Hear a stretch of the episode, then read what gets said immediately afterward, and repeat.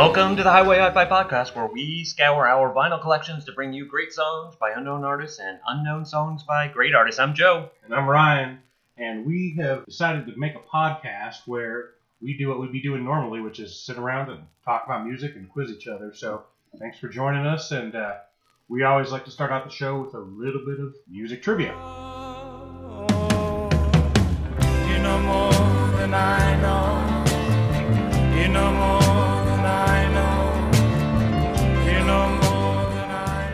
All right, I'm going to go first today, and I have an audio quiz for you, Joe. I hope you're ready. Okay. Uh, well, we'll see. Um, this one uh, is, is pretty straightforward. Give me the artist, give me the song, and at the end, I want you to give me a theme. Theme, okay. All when right. You say straightforward, generally, often, sometimes it'll be artist, title, and then what kind of childhood affliction did they have? Uh, that would be bonus so. point, because they all have it. All right. All right, here we go. We're going to get it started with track number one.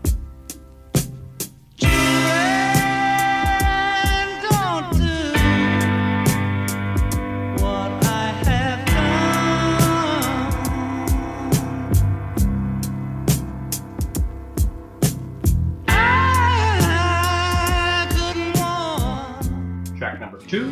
I hear her voice in the morning hour, she calls me. The radio reminds me of my home far away. I'm driving down the road. Track number three. Oh, we were born within an hour of each other. Our mother said we could be sister and brother.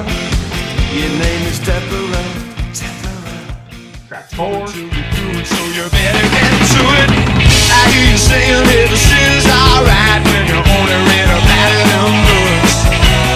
Spend all your money getting so convinced that you never even thought of us. Track five. Your baby doesn't love you anymore.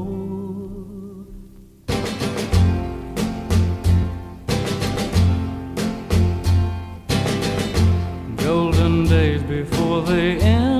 And track six.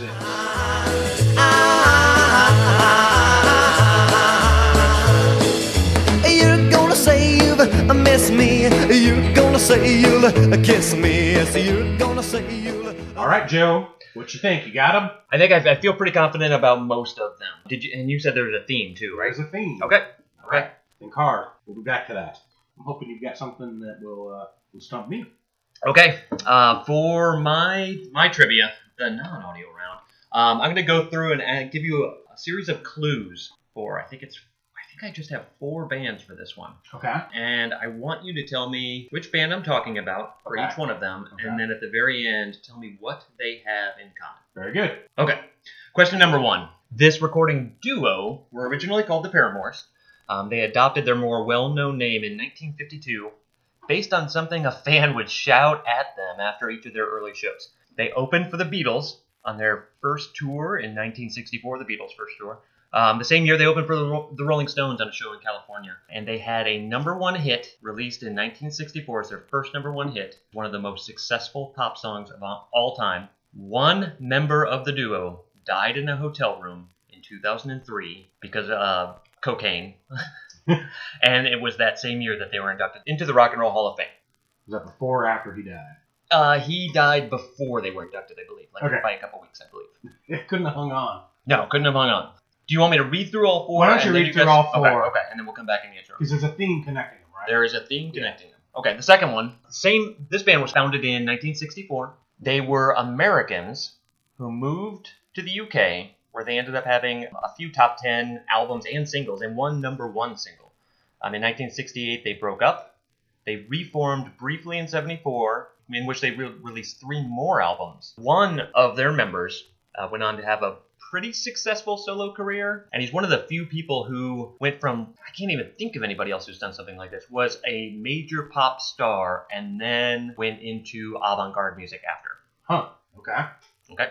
Number three. This band was formed in nineteen ninety-seven. They released, it's a duo. They released six studio albums. They won three Grammys. They did a lot of cover songs. They're really good at cover songs. They they wrote a ton of their own stuff too, but they covered uh, songs by Captain Beefheart, Burt Bacharach, Loretta Lynn, and for one final super easy to make this just kind of a slam dunk. One of their songs is pretty anthemic now and is played at basically every sporting event in the world. All right. Okay. The last one here. They were mostly known as a duo. They formed in nineteen eighty-four, broke up in two thousand twelve, though they did reunite for three shows in, in two thousand sixteen. In the late eighties, when, you know, when they were still at the beginning, they opened for bands like They Might Be Giants, The Butthole Surfers, Henry Rollins. They b- both members claim that Prince is their single biggest influence, though I would never hear that in anything they've done. They're more often compared to Frank Zappa because of how different each album is, how they change styles, but they're always kind of weird. They're also really funny, if you think they're really funny. Uh, they're trying to be. They had nine studio albums starting in nineteen ninety. Last album was two thousand seven. All right. I think I've got them. Okay. What's number one? Number one, the um, the one where the guy shouts at them. Does he shout righteous? Yes. Righteous Brothers. Righteous Brothers. All right. Number number two. Number two is definitely uh, the Walker Brothers. It is, yeah. And I don't know, I was I mentioned that at the end. Have you, do you know anybody else who's gone from huge success, like big-time pop star, to reclusive avant-garde recording where he even, like, he's bizarre and doing works that I, I think are genius or so far above me. I don't, but um, no. Other than when Garth Brooks, Brooks did that Chris Gaines album. Yeah, well, I mean, that's a different level. Yeah, yeah it, it'd be, be like a little bit like um, Justin Timberlake, like, quitting and then just using meat as per- percussion. Yeah, yeah. Just hiding away in a castle and putting out an album every ten years that is mostly instrumental or him just kind of moaning. And I can't uh, think of anybody, okay. Certainly not who, to the extremes. Yeah. The Walker Brothers were really successful, right? Yeah. Yeah. Yeah. I think he, I think Scott Walker may have even been on a bunch of little uh, teen magazines. Like, he yeah, was, yeah, he was yeah. kind of a heartthrob. Um, I've got one of the Walker Brothers albums, and it looks like it was... like included with a teeny magazine. That's what yeah, exactly. Yeah, Tiger Beat. All right. Uh, the third one was definitely the White Stripes. Okay. Yep. And the last one, I didn't have it until you said that Prince is their influence, and then I knew exactly who it was, and that is Ween. Very good. Yeah. Okay. All so, right. And I think I know the theme too. Okay. What is uh, the theme? The theme is that they are all bands that pretend they are siblings. That's it. Wow. Yep, yep. None of them are actually related. Um, other than, I mean, Jack White and Meg White were married, but they pretended to be, or they put the guys up uh, as brother and sister for a little while. They got divorced at some point, though, right? Yep. Before yep. they got big, or during? Or I think what? While they were getting big, and then now she's she's remarried, I believe. Oh, really? Um, yeah.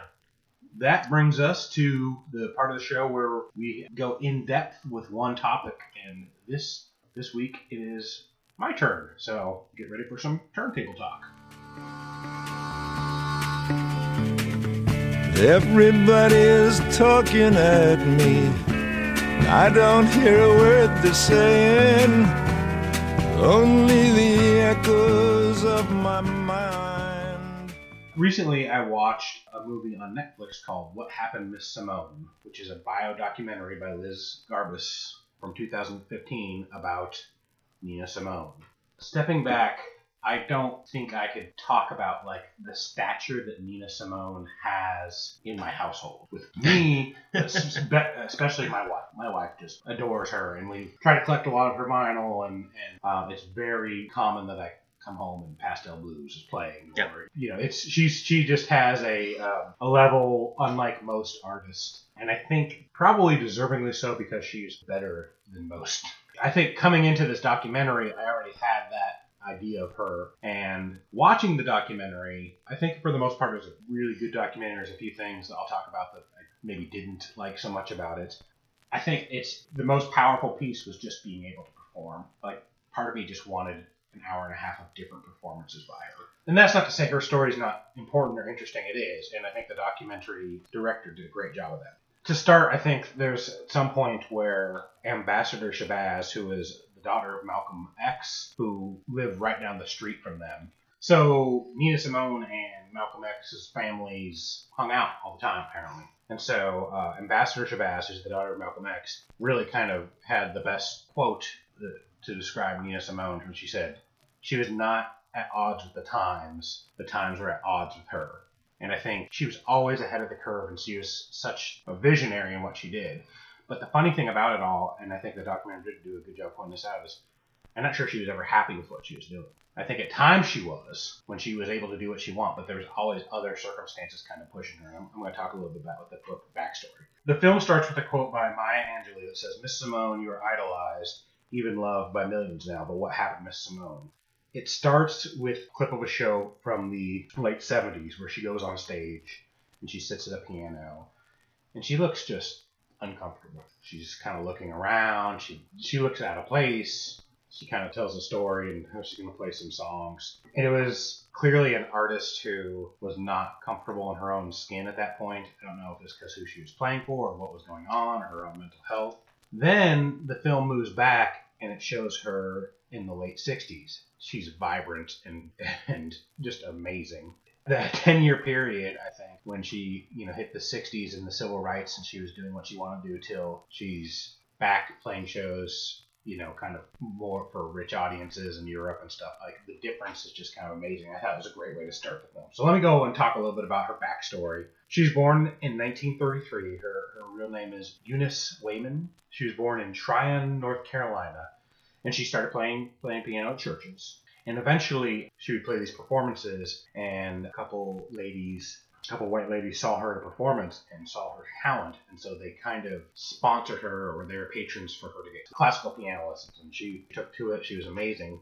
So she played and played and played and played, and she, she built up a reputation. So eventually, as she got older, she went to Juilliard for a bit, and then after a few months at Juilliard, she applied to the Curtis School of Music, which apparently is the school if you want to be a classical artist. And her goal was always to play classical piano. At her application or her audition, it was apparently incredibly well received, but she was she was rejected. And I think even the Curtis School of Music has acknowledged now, and it was probably very clear. I'm sure it was very clear to everybody. She was just rejected because of race. And so what that forced her to do was to uh, start playing nightclubs in Atlantic City, and she changed her name because she didn't want her mom knowing that she was at these clubs playing blues songs and jazz songs. So she changed her name to Nina Simone. She eventually got a huge hit with I Love You Porgy, and she became famous, very, very famous, real quick.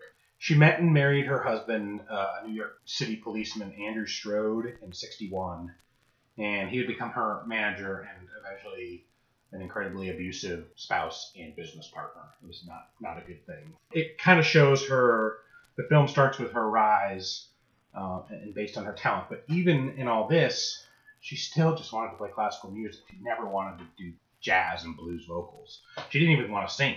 They made her sing so she could make money at these nightclubs. And uh, at one point in the movie, it talks about how her husband, who was very protective of her and set a lot of things up, got her to play a show at Carnegie Hall. And so she wrote a letter to, uh, I think, her parents. And she said that she loved the audience, she, but she wasn't playing classical mu- music like she wanted to be. So she wrote something along the lines of, "Yes, I'm in Carnegie Hall finally, but I'm not playing Bach." Playing Carnegie Hall in front of all these adoring fans, and she still... So very bittersweet. Yeah. And I think it kind of comes back to that theme of having freedom, both with your civil rights and your very life, and artistic freedom. And that was kind of always her struggle. The movie takes performances, like I said. They had access to her diaries, lots of interviews, interviews with her daughter and her husband, ex-husband. And so the next stage of her career was talking about how she became a voice for the civil rights movement. And she hung around all the major players of the American civil rights movement of the sixties. Malcolm X, I already mentioned. She was with Martin Luther King. She was with Langston Hughes. She was she was just there, and she um, she released a single called Mississippi Goddamn that was in response to several um, murders of mostly black youth in America. Legendarily, it was written in the ten-minute fury, and it was one of the most direct challenges ever to be put out, certainly at that time. She she became very vocal in this, and she became somebody that people looked to. And so she released several more songs to become anthems for the civil rights movement. Backlash Blues, I Wish I Knew How to Be Free, To Be Young, Black, and Gifted. She was pretty militant about it. She was not, I think there's a, a scene where she says, she talks to Doctor Martin Luther King, and she said, "I'm not nonviolent." He said, "That's okay, Nina." You know? So um, As she followed her desire to speak her mind and say what she felt, she got backlash from it, both from her husband, who says, I don't want you doing this. I don't, you don't need to be playing these political songs. They're not good for business. And she did. She, it hurt her career. So at this point, he was a cop, and he just retired. To, he retired to be a manager. So be a manager. Yes. Okay. Uh, not at this point, before. Okay. Like pretty, yeah. pretty yeah. early on. Okay. At some point, her situation with her husband deteriorated, and she was having personal and emotional, spiritual issues. And she left the U S for Barbados, and she would move up to move to Liberia for a while, and she would give up performing. She had mental illness and was on the point of homelessness during the seventies. She would move around, and she would eventually move back to London and Paris and perform when she could. She had a legendarily uh, violent temper. There's several times. I don't know if they talk about this in the movie, or I just know that she just kind of pulled guns on people.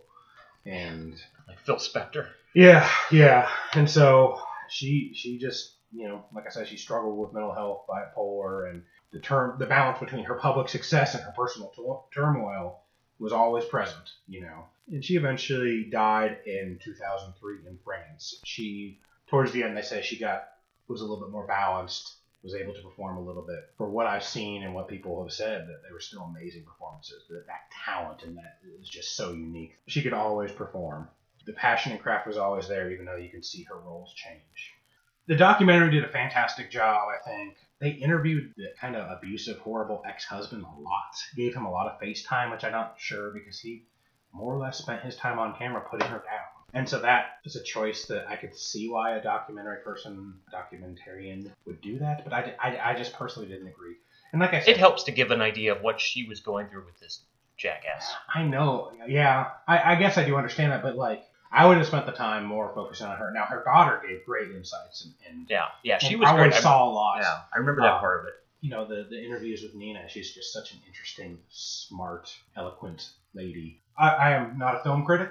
I'm a music lover, but I would heartily recommend as a to other music lovers, and particularly people who enjoy Nina Simone, which should be everybody.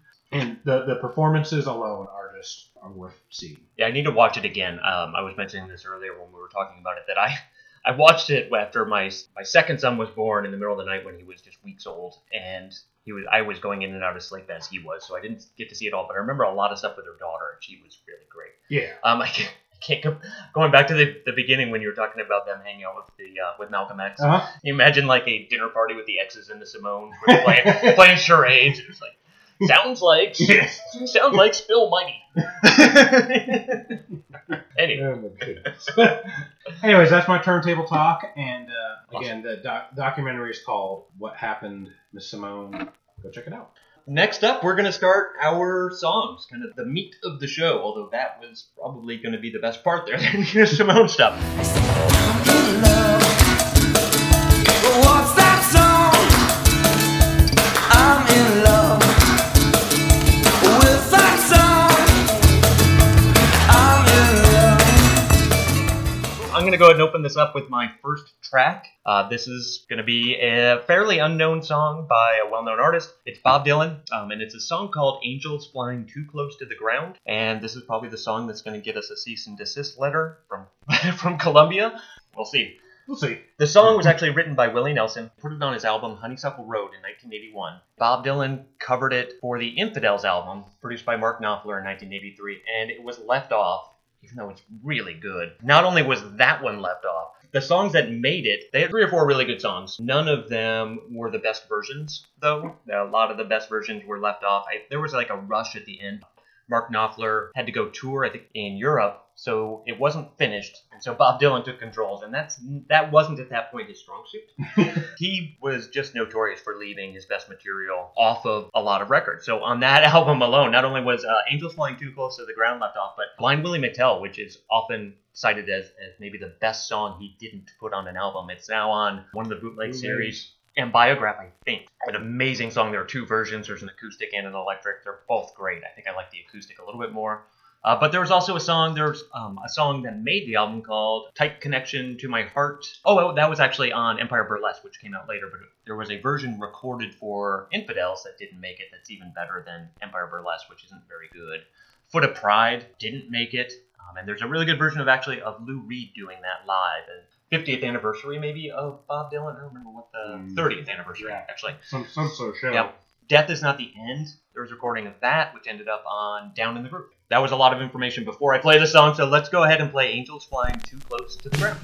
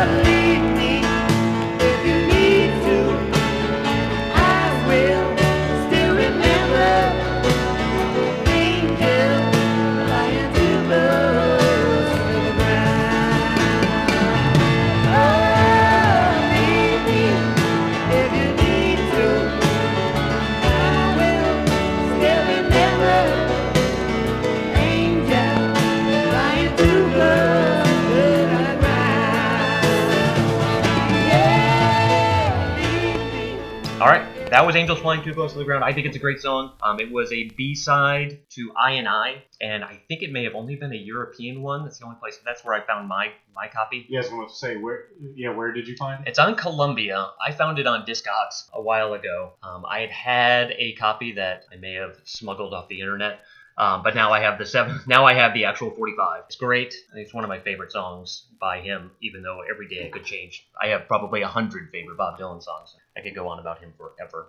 But anyways, on Columbia, just like almost everything, all but one album of Bob Dylan's was on Columbia. The only one that wasn't is Planet Waves. I was on Asylum, but now Columbia even owns the rights to that again. So that's my first song, and it is now to you. All right. Just because I can't get enough Nina Simone this episode, I'm gonna play you a Nina Simone song. This one is from seventy-four, and it's called Funkier Than a Mosquito's Tweeter.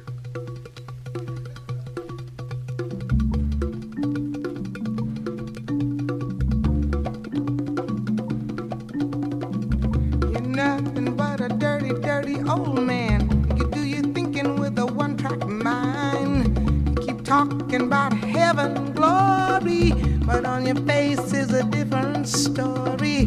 Clean up your rap. Your story's getting dusty. Wash out your mouth, your lies are getting rusty.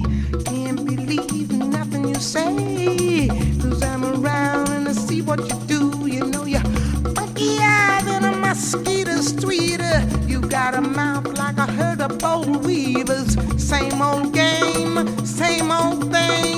You never change, always rapping about the same old thing.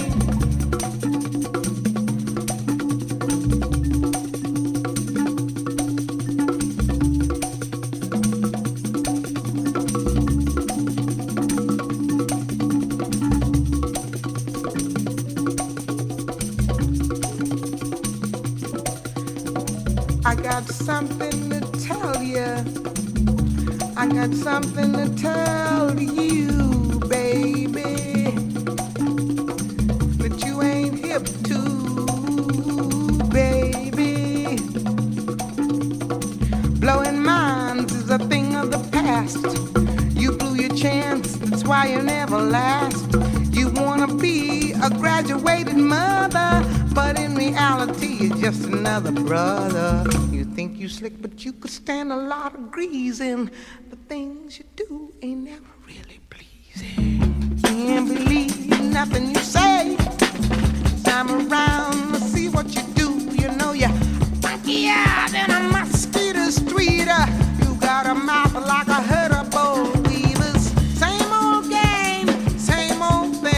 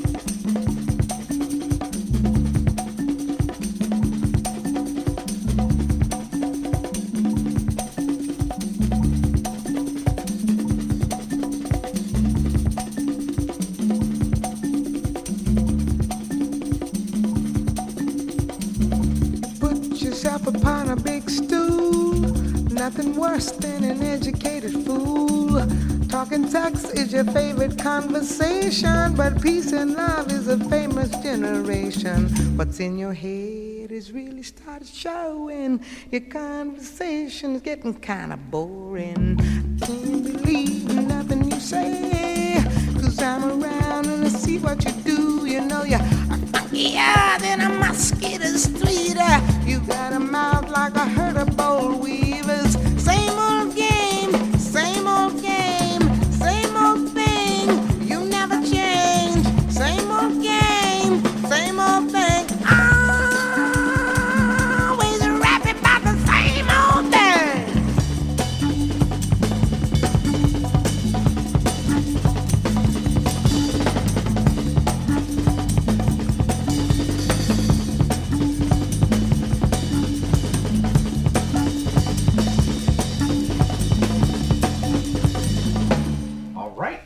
That was uh, Funkier Than a Mosquito's Tweeter. It's off the album It Is Finished, which was put out by R C A in nineteen seventy-four. That was a live album. This is an album that she did after her main civil rights period, had more of the African influence. In fact, she was in Africa, and her husband persuaded her to come back and record another album for R C A, and this would be her last for R C A. It was actually written by Tina Turner's sister, Aileen Bullock, and it is supposedly about Ike Turner. When you hear lines like, you got a mouth like a herd of boll weevils, there's a little bit of uh, tension there. So I thought it was, it was kind of great that, you know, Tina's, Tina Turner's sister wrote this about Ike, and then Nina Simone decided to record it after kind of getting called back to a life I'm not sure she was happy to get called back into.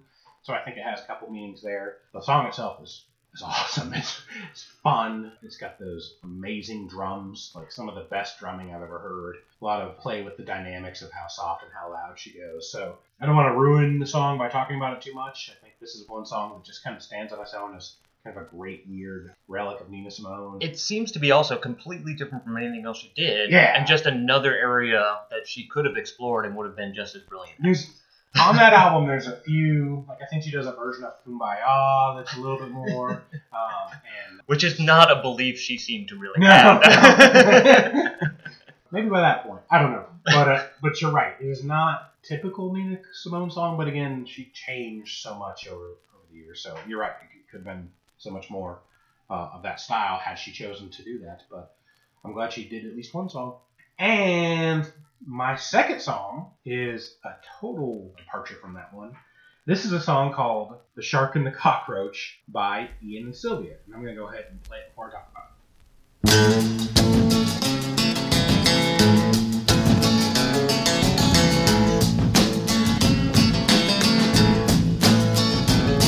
Well, the shark and the cockroach, you know, neither one's a friend of man. They were waiting right behind him when this journey through time began. And when the blood begins to billow, the old pulse is growing dim. The shark, he circles and the cockroach waits.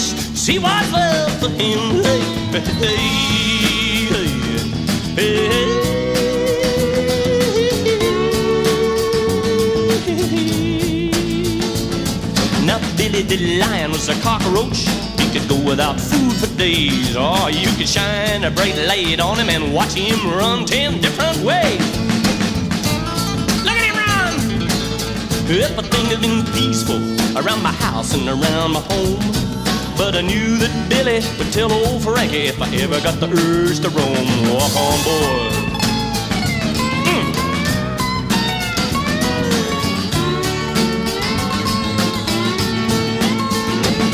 Now Frankie was a long gray shark. It dealt in girls and loans. Ought to see that the blood on Frankie boy's hands, but they ain't never found the bones. And I don't owe him a nickel, I, I don't owe him a dime.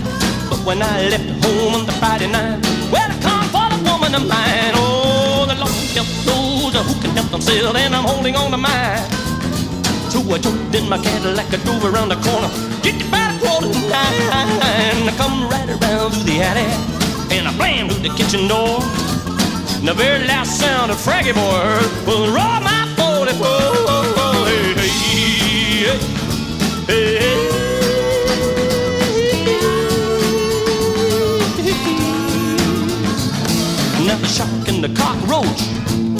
not a one's a friend of man. They were waiting right behind him when the journey through time began. On the way down in this cold little cell, I wring my hands and cry. Billy did lie, and the woman I love laugh at me when they go by. Hey, hey, hey, hey, hey.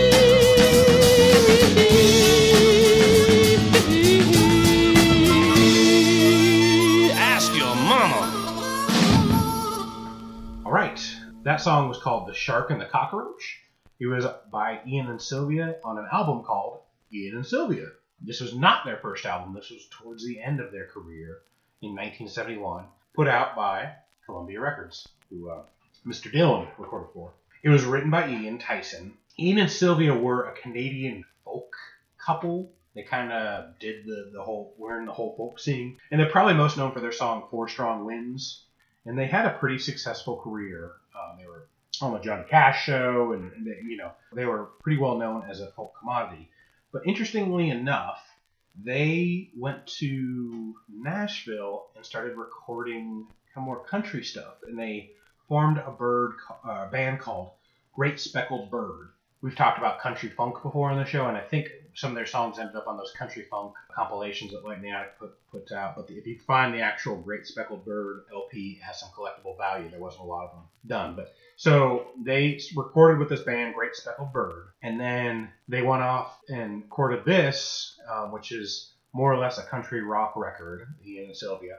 The funny thing about that is it was recorded before Byrds' Sweetheart of the Rodeo. They were doing this before before it got really big. We went to an exhibit at the Country Music Hall of Fame where they talked about the start of that rock musicians recording in Nashville. It's called the National Cats. Dylan Cash and the National Cats was the name of the exhibit, which was amazing. Joe and I went together.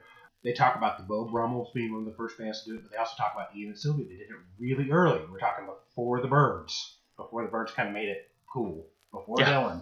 Dylan. Um, the song itself is, is what year was that? This that they that they went down and did with the National Cats or that that. Scene, the I Great guess. Speckled. Yeah. I want to say the Great Speckled Bird was in late sixty-six, maybe? Okay, okay. I might and be wrong. The And Bob Dylan went down there for Blonde on Blonde. Yeah, but what year was that? sixty-seven? sixty-six, sixty-seven, yeah. Somewhere in there. Yeah, yeah. So similar. It apparently months before, they, they recorded the the, the Nashville album, and that, that's not this album.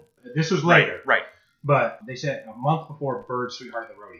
So was Sweetheart of the Rodeo before or after Blonde on Blonde? After.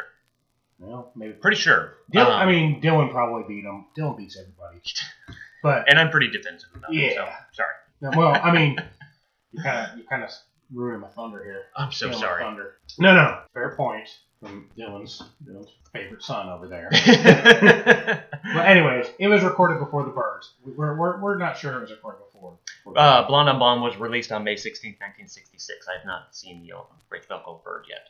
But I'm Look sorry, I don't mean to interrupt. Ian and Sylvia Nashville record. I will, I will, and I'm sorry to be doing this while to interrupt while you're while you're talking. It's See, just really cool. That I get whole... Joe in the trivia, and Joe gets me in the facts. That whole Nashville scene was amazing, and I think just that Bob Dylan was often credited for having gone down there, grabbing a bunch of studio guys, and recording this album, Blonde on Blonde, and then immediately after that, all of these people, Paul McCartney, um, and like you mentioned the. The Byrds. Leonard Cohen went there, recorded with some of the same people. I think probably Dylan beat it, but Dylan, Blonde on Blonde is not a country rock record per se. It's better than any country rock record could be. So I think maybe Dylan probably did open up the whole Nashville scene, but they, you know, I don't know why I'm defending them. I don't. No, no, it's great, care, but, good stuff. But I yeah. think I think like they're saying like a true like country rock record. Mm-hmm. Anyways, the song itself. I know in a previous episode we, we talked about the song Stagger Lee. I noticed in the lyrics of this song, they talk about Billy the Lion. And so I don't know if this is a Stagger Lee version or Billy the Lion was just such a popular name. But it's almost like you could trace Stagger Lee to just about every song. So, yeah. Um, but Bill, that's a very specific reference, I would think. Yeah. Whatever it is, the song is a, a ton of fun. It is exactly what it is. I hope you enjoyed it. Sorry about the, for interrupting you with, with well, facts. I'm, I'm used to it. All right, my last song is by someone we've talked about in the past, Lester Bangs. So the song itself is called Life is Not Worth Living, but Suicide's a Waste of Time, which is the parenthetical for that. And I'm going to go ahead and play that right now.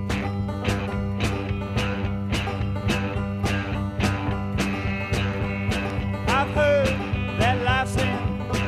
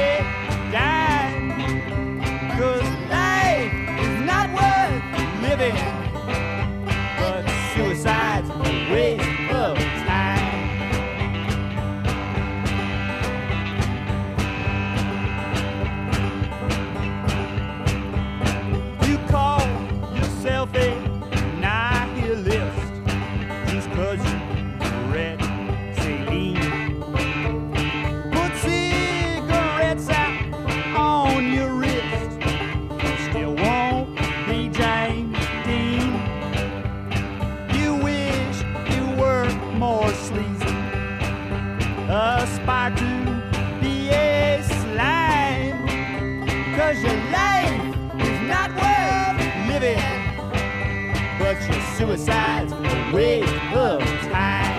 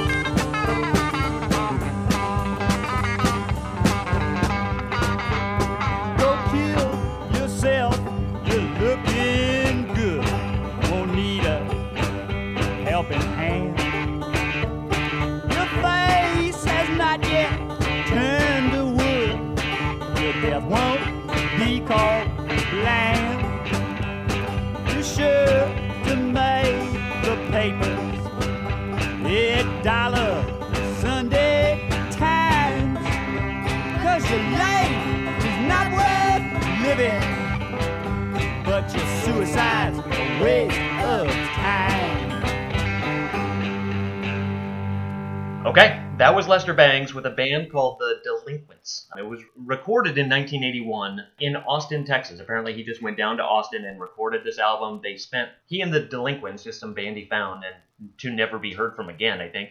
They recorded this album. It took them about three months to write it, and they recorded it in one sixteen-hour session, probably fueled by amphetamines, I would assume. That whole album is really good. This song in particular, this is my favorite song on the album, but everything is really good. It did not go over well. Robert Christgau, for example, called Lester Bangs' singing adequate at worst, which Lester, Robert Christgau is kind of a jackass.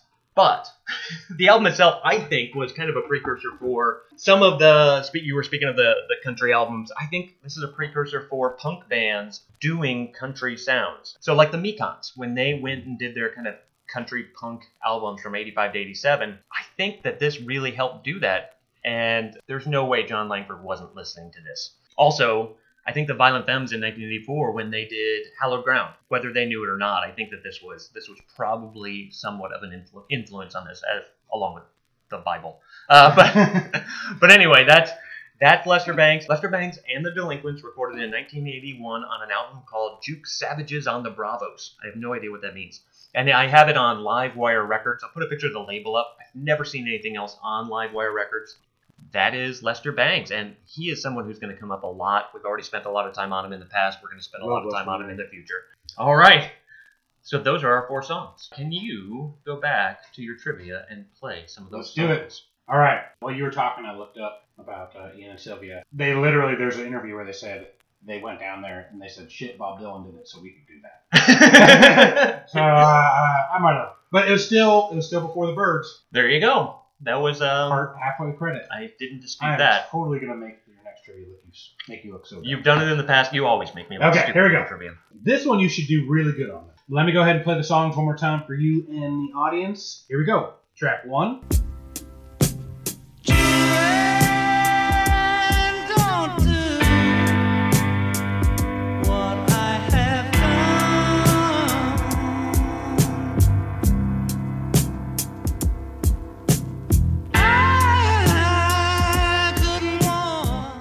Two. I hear her voice in the morning hour, she calls me. The radio reminds me of my home far away. I'm driving down the road. Track three. Oh, we were born within an hour of each other. Our mother said we could be sister and brother. Your name is Deborah. Deborah. Track four.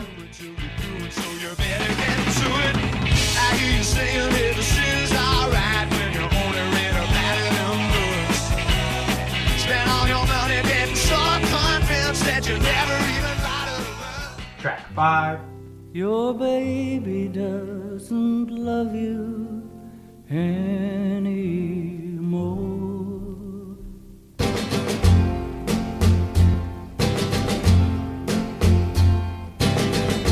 Golden days before they end. Track six.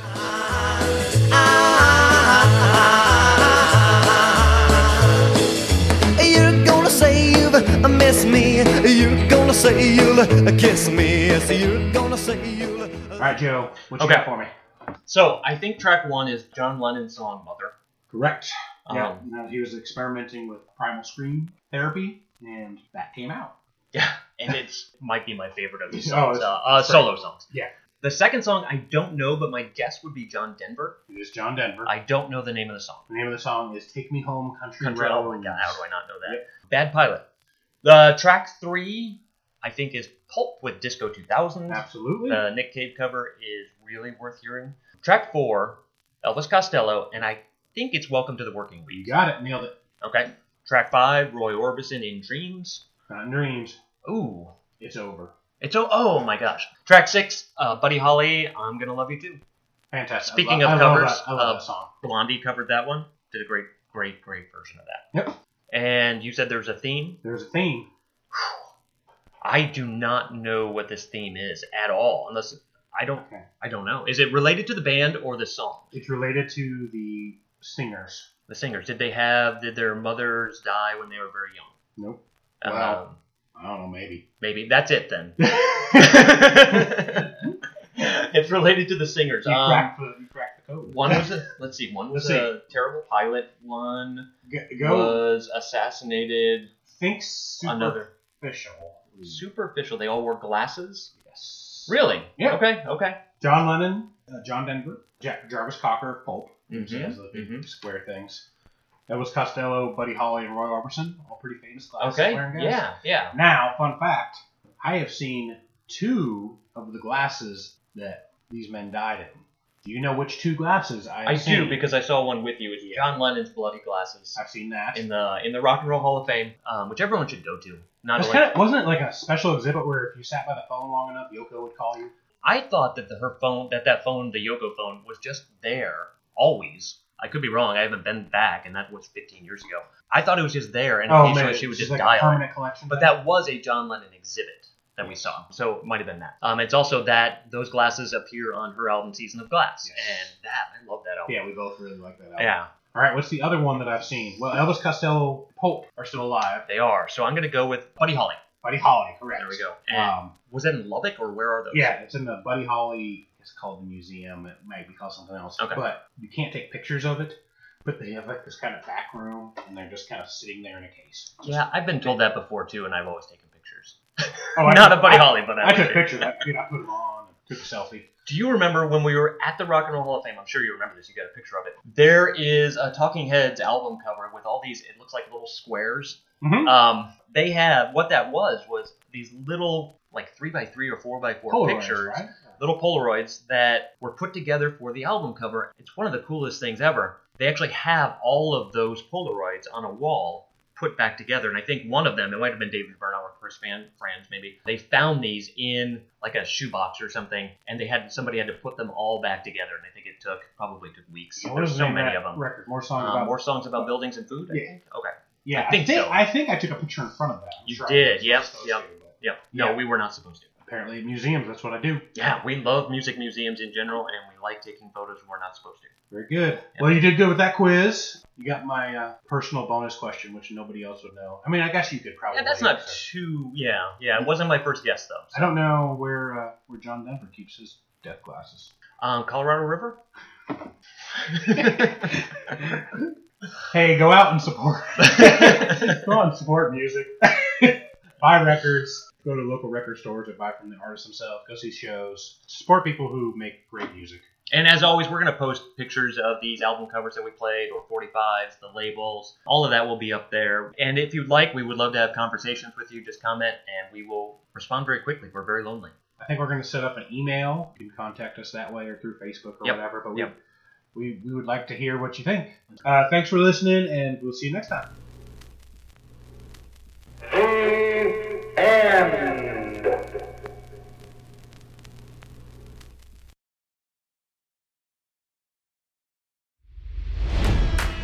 It's N F L draft season, and that means it's time to start thinking about fantasy football. fantasy points dot com features industry-leading experts and prognosticators using proprietary hand-charted data to help you score more fantasy points. fantasy points dot com is the place to go for whatever kind of fantasy football you play. Whether you play fantasy football, daily fantasy sports, or do a little bit of everything, Fantasy Points has the meticulously researched content to guide you to victory. And why wait for the fall? Fantasy Points also covers the new spring football league, the U F L. Join the guru, John Hansen, Scott Barrett, Joe Dolan, and other massive names in the fantasy football universe with an exclusive offer.